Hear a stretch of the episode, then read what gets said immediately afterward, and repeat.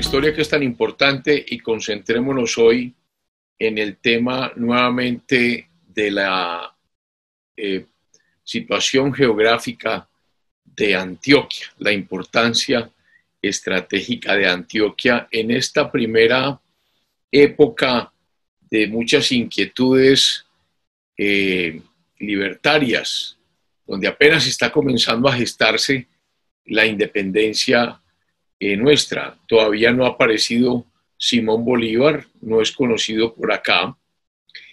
Eh, hemos estado hablando del río Magdalena, de los enfrentamientos continuos entre Santa Marta, que es muy realista, con Cartagena, los realistas digamos que se vuelven fuertes en Santa Marta.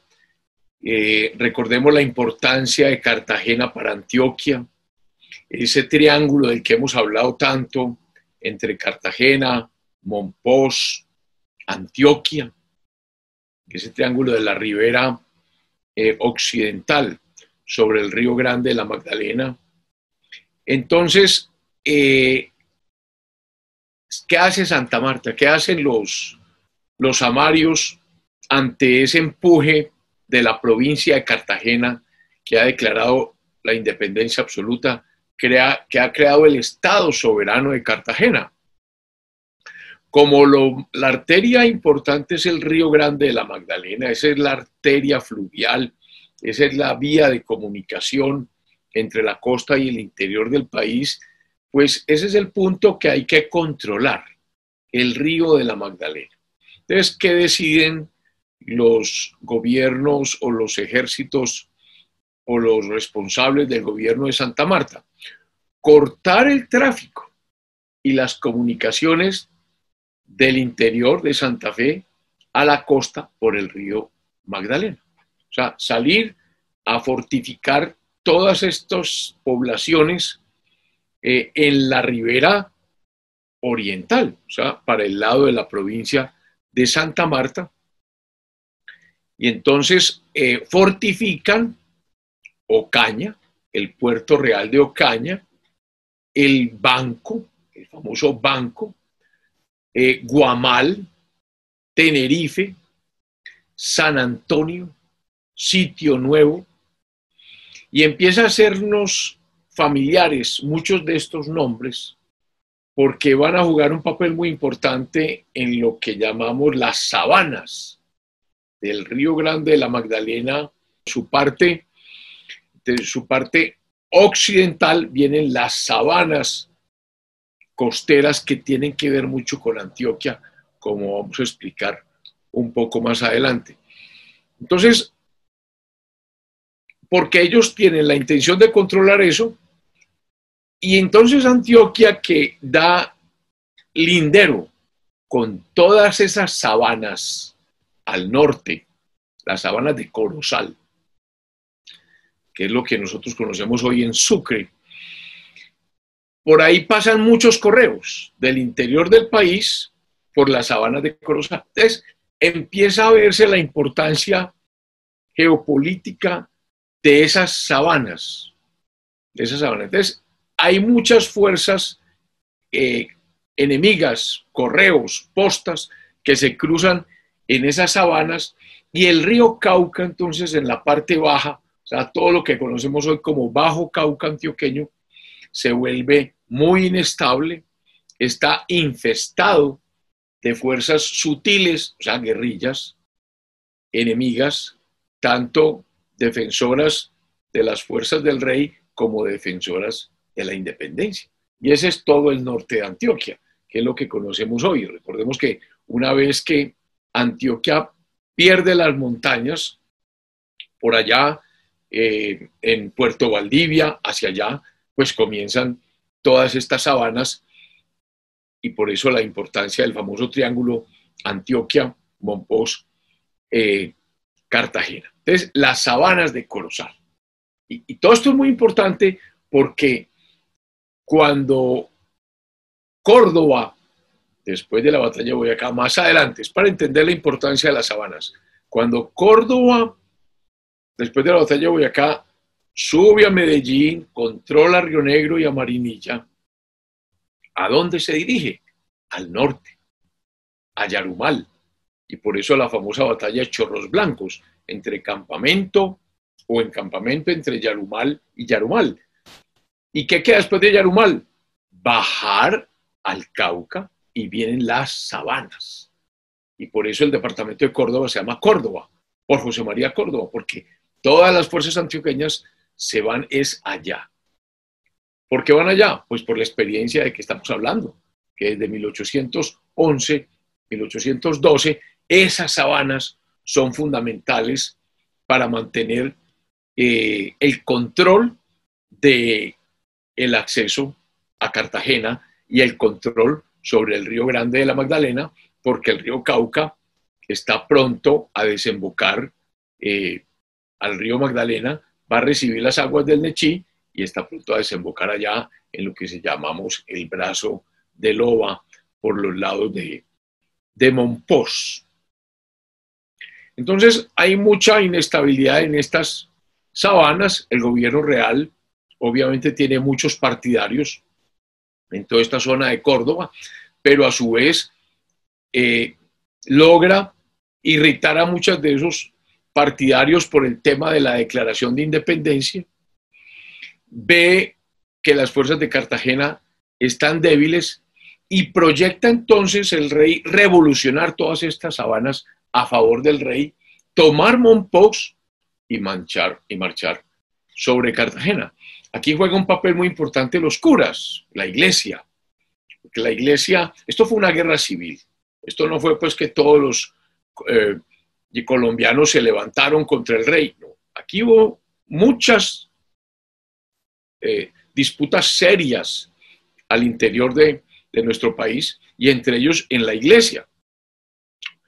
¿Quiénes, por ejemplo, qué curas levantaron al pueblo? Recordemos que un cura tiene misa de 6 de la mañana, misa de 10, de 11, de 12, de 6 de la tarde.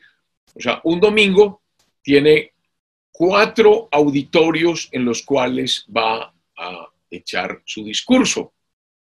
Recordemos que la iglesia, pues, siempre ha sido una compañera del rey. ¿Desde cuándo?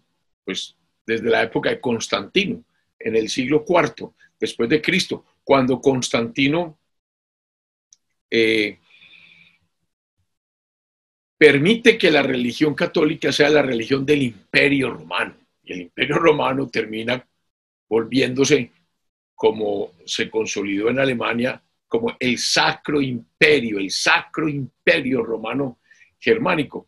Entonces, ahí hay una relación súper estrecha entre iglesia y monarca, al punto de que no es rey, sino cuando es ungido por el papa o por, o por el obispo la unción de... Y por eso los reyes van y se coronan en las grandes catedrales. Recordemos la Revolución Francesa. Los estados generales, ¿cuáles eran? La nobleza, el clero y la burguesía. ¿Y quiénes hacían siempre unión? La nobleza y el clero. Siempre iban de la mano. ¿Por, ¿por qué triunfó la Revolución Francesa? Porque los comunes, los burgueses dijeron, no, se acabó el cuento de que cada estado tiene un voto. Aquí vamos a votar, cada persona tiene un voto, que no lo aceptaron la nobleza del clero porque eran más, eran pocos, frente a la inmensidad de la burguesía. Entonces, ¿qué hace la burguesía? En el mismo Palacio de Versalles se va para un salón, el salón del juego de pelota, y allí comienza a sesionar. Y fueron tan importantes los discursos, los análisis que se hicieron, que poco a poco los mismos curas, los abades, los monjes, se fueron acercando allí. Y lo mismo los nobles, hasta que se conformó, se conformó la gran Asamblea Nacional y casi que se acaba ese, esa historia. Pero esas relaciones tan estrechas se mantienen a lo largo de, esta época, es que estamos apenas, la Revolución Francesa es recién, 1789, y estamos en 1810, llevamos 25 años o 20 años de Revolución Francesa. Entonces, observemos. Los curas de Chinú. Fíjense que ya estamos en, en pueblos muy cercanos. Cuando uno está cerca a Coveñas, todas esas sabanas, ya le es muy familiar Chinú. Los curas de San Pues, también muy, muy familiar para nosotros. Estos curas, Jorge y Pedro Antonio Vázquez, que era uno, el cura de Chinú, otro, el cura de San Pues, se convierten en los principales cabecillas que inician la contrarrevolución en nombre del rey. Cincelejo, la parroquia de Cincelejo, jura fidelidad al rey. 16 de septiembre. Siempre, ¿por qué? Por instigación del cura. Y luego Chinú, y luego San Pues. O sea, todas esas sabanas, todas las sabanas del norte de Antioquia, proclaman a Fernando VII y obviamente pues todas las poblaciones desde la, de la sabana, desde Ayapel, que es prácticamente Antioquia. Cuando uno sale de Caucasia, ¿qué se encuentra? Pues Ayapel. Desde Ayapel hasta Lorica, todo esto que es tan familiar para los antioqueños cuando vamos para la costa, que es como parte nuestra. Todo eso, incluyendo Tolú, se pone del lado del rey, o sea, contra los independentistas. Y hay un fuerte muy importante que pocos conocemos en las bocas del río Sinú, porque eh, por Lorica pues pasa el río Sinú. ¿Dónde desemboca el río Sinú? En la famosa bahía de Cispatá. Allí hay un fuerte, el fuerte de Cispatá en las bocas del río Sinú.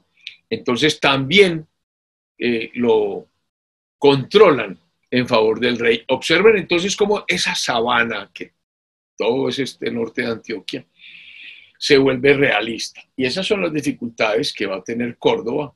Y por eso Córdoba, siete años después, en 1819, se vuelve tan importante, baja de Yarumal a controlar todas esas sabanas para consolidar la independencia. Y por esa razón, el departamento de Córdoba se llama Córdoba.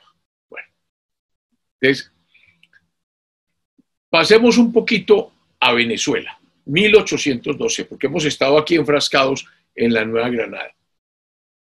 Junio de 1812. ¿Qué pasa en Venezuela?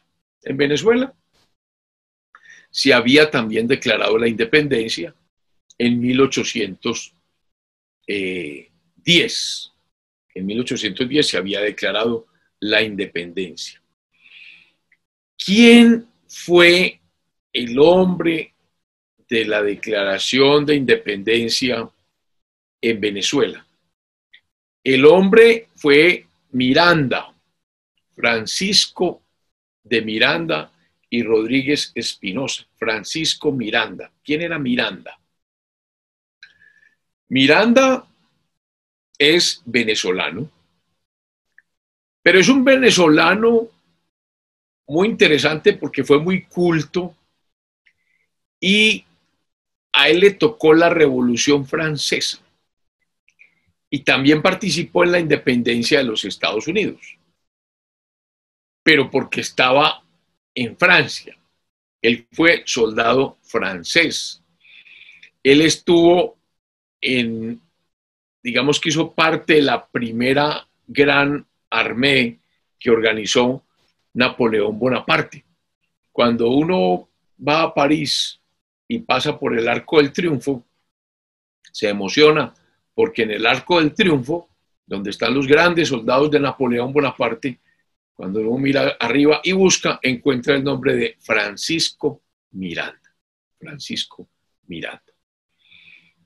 Francisco Miranda, ¿por qué estuvo cercano a Napoleón? Porque era amigo de los de los girondinos. Los girondinos fueron los primeros responsables de la, de la Constitución francesa de 1791. Fueron los girondinos que eran eh, de la provincia, de la Gironda, de ahí su nombre, eh, y se enfrentan a los parisinos, de ahí la historia entre jacobinos y girondinos, los parisinos eran más jacobinos.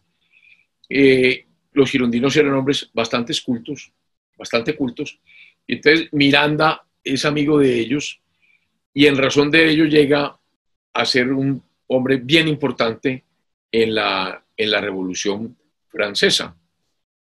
Eh, obviamente, en esa época, eh, para ser revolucionario había que ser masón.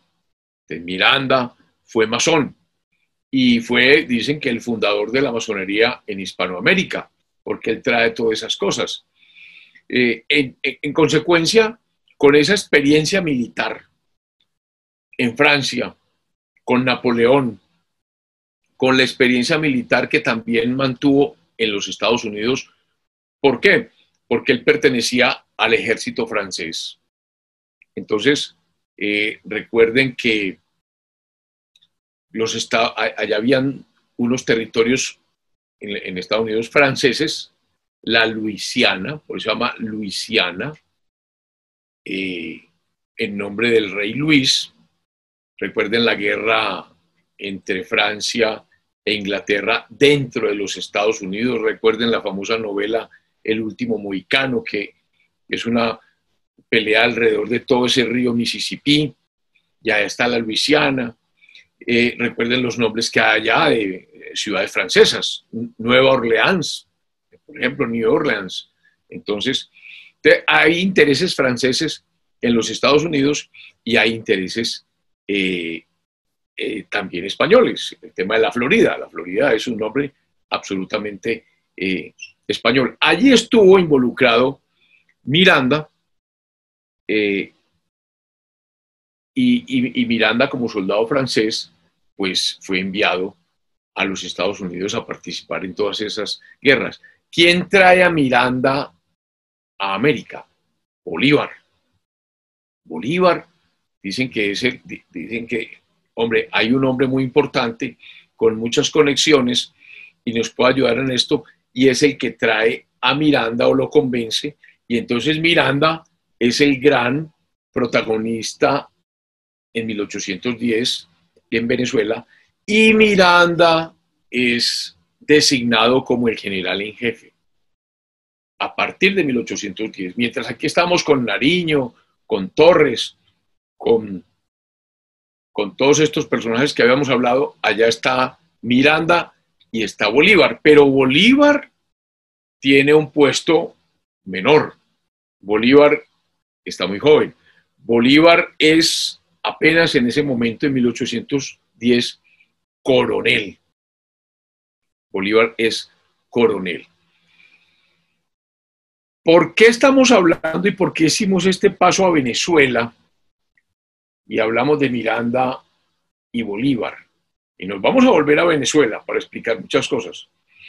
Porque en 1812, que es la época de que estamos hablando, que es la época en que están ocupados todos estos, eh, todas estas llanuras eh, llenas de realistas, pues Cartagena entonces tiene muchos problemas. Cartagena está asediada por las fuerzas del rey.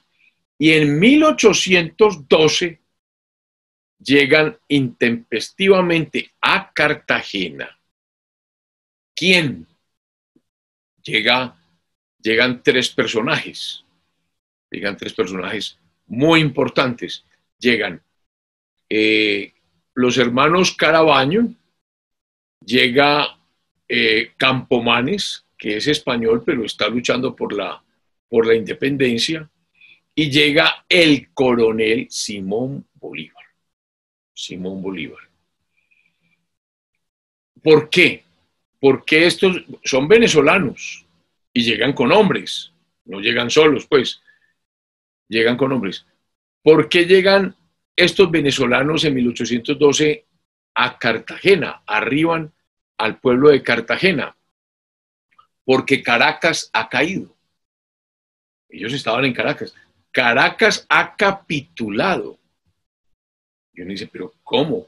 Caracas, ¿por qué se rindió? una capitulación.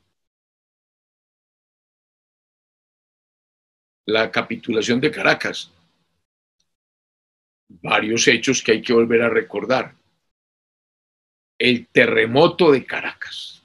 El famoso terremoto de Caracas eh, crea mucha conmoción, porque los curas, volvamos a los curas, empiezan a decir que esa reacción de la naturaleza es un castigo de Dios por la sublevación frente a los designios de Dios, que es que hay que obedecerle a su mano derecha en la tierra, que es el rey. Y como hay una sublevación ante el rey, ahí viene el castigo. Terremoto de Caracas. Terremoto de Caracas.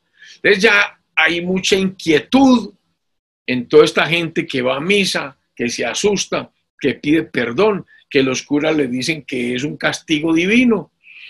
Entonces ya hay una, una, una, ya, hay una especie de guerra civil en Venezuela. Encima de eso ocurre otro hecho. Miranda le había dicho a Bolívar que mantuviera el fuerte de Puerto Cabello. Y Bolívar, en una, una, situación histórica que todavía no es muy clara, rindió el, el fuerte de Puerto Cabello. Rindió el fuerte a los españoles con unas condiciones que a él lo dejaran libre. Y eso lo toma Miranda como una traición de Bolívar. Entonces las relaciones entre Bolívar y Miranda se vuelven ásperas, bastante ásperas. El uno le echa la culpa al uno, el otro le echa la culpa al otro. Lo cierto es que Miranda, con la caída de Puerto Cabello, con la huida de Bolívar, Miranda y con la inquietud que hay al interior de, Venezuela, Miranda resuelve rendirse y esa es la capitulación de Caracas de 1812. Esa eh, capitulación enardece a Bolívar y Bolívar entonces desconoce a Miranda dice que eso es traición a la patria y, ahí comienzan unas relaciones también oscuras entre, y unas cartas entre los realistas y Bolívar, donde termina Miranda preso. Miranda termina preso, Miranda termina enviado a España y allí muere en una cárcel. Eh, de Miranda hay varias cosas que rescatar. Uno, eh, ese fue el que trajo el pabellón del amarillo, azul y rojo. Fue Miranda la primera vez que enarboló ese, ese pabellón. Y dos, el nombre de Colombia. El nombre de Colombia era desconocido en estas tierras. Eh, aquí había la Capitanía General de Venezuela, la presidencia de Quito y el virreinato de la Nueva Granada. Aquí no existía Colombia. Fue Miranda el que, el que el que trae todas estas cosas. Muy bien, entonces ante la capitulación de Miranda en 1812, es que llegan a Cartagena Manuel Cortés Campomanes, el español que seguía el Partido de los Independientes, los dos hermanos Carabaños, Miguel y Fernando, y el coronel Simón Bolívar. Simón Bolívar, obviamente que llegan con otros oficiales y llegan con soldados.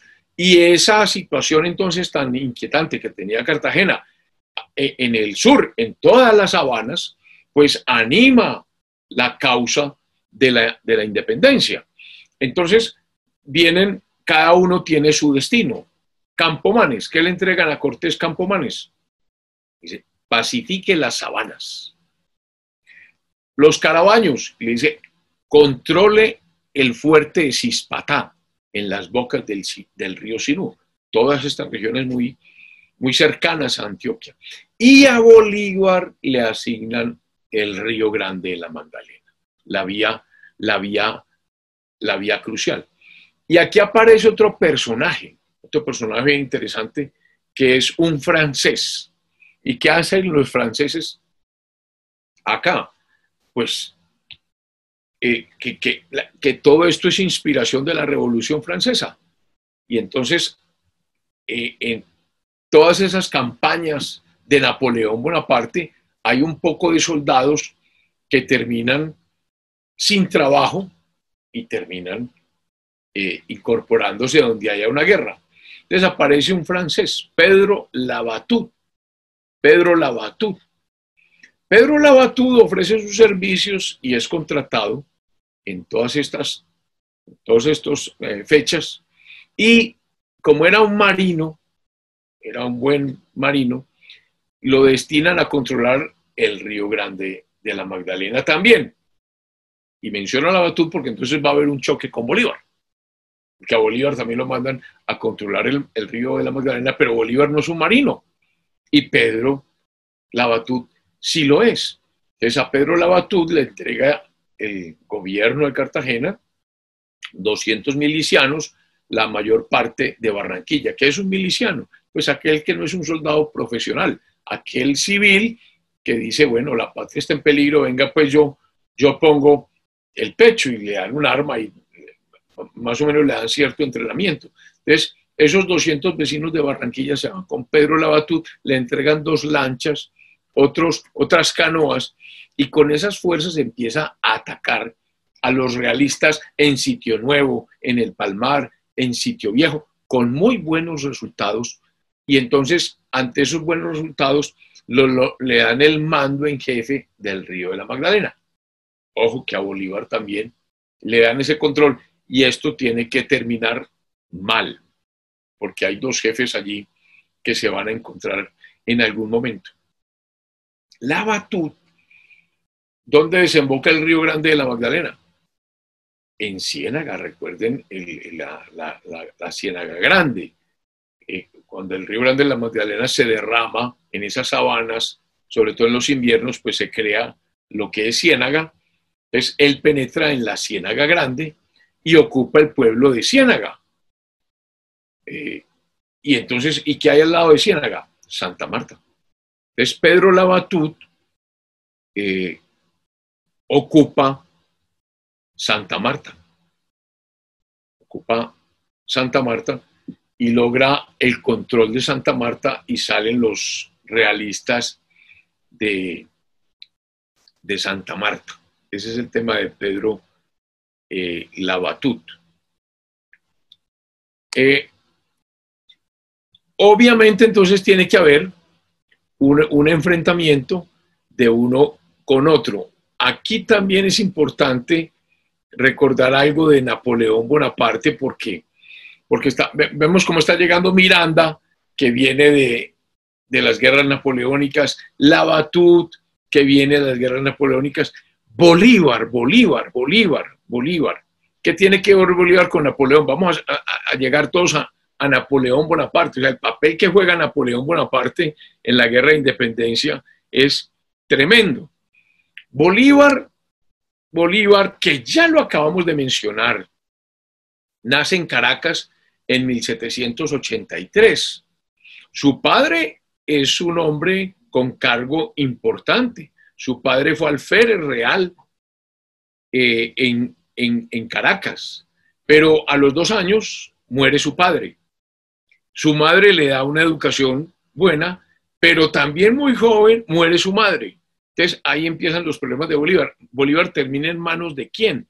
Termina en manos de un curador, su tío, hermano de su madre, don Carlos Palacio, que mm, no parece que haya sido un buen administrador de los bienes, de los cuantiosos bienes que tenían los Bolívar. Entonces su tío hace algo, lo envía en 1799, ya hay 10 años de la Revolución Francesa, lo envía a España Allá vive con otro tío, un hermano de Carlos, don Esteban Palacio. Don Esteban Palacio está muy bien relacionado.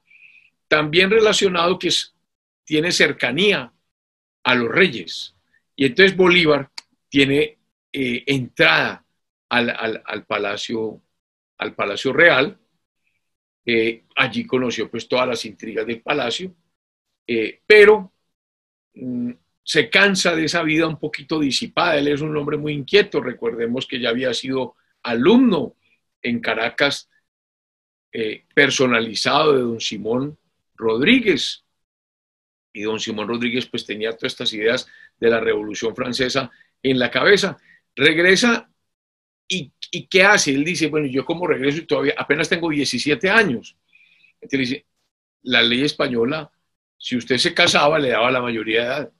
Entonces, para no regresar a, a Caracas, a que su tío Carlos Palacio vuelva y lo maneje como curador, se casa en España con una señora muy querida, muy bonita, María Teresa del Toro, se enamora profundamente, se viene a Caracas y entonces ya empieza la administración de sus bienes en 1801.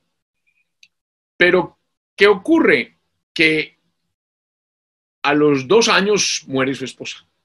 1803 muere su esposa y él, desconsolado, se va nuevamente a París en 1804. Entonces, volvemos. ¿Y qué está pasando en París en 1804? Napoleón. Napoleón es el centro de atracción. ¿Cómo es tan importante el tema de Napoleón Bonaparte y la relación con, la, con todo este tema de la independencia? Porque acabamos de entrar en Bolívar, pues eso lo dejaremos para la próxima para, nuestro próximo encuentro. Eh, pero, pero el papel que juega Napoleón Bonaparte en esto es fundamental. Fíjense que hemos hablado de Labatut, que hemos hablado de Miranda, que hemos hablado de Bolívar, y todos están allá eh, por estas fechas. Entonces, eh, más bien, en, otra, en otro encuentro hablamos de Napoleón. Que tengan muy buen día y muchas gracias.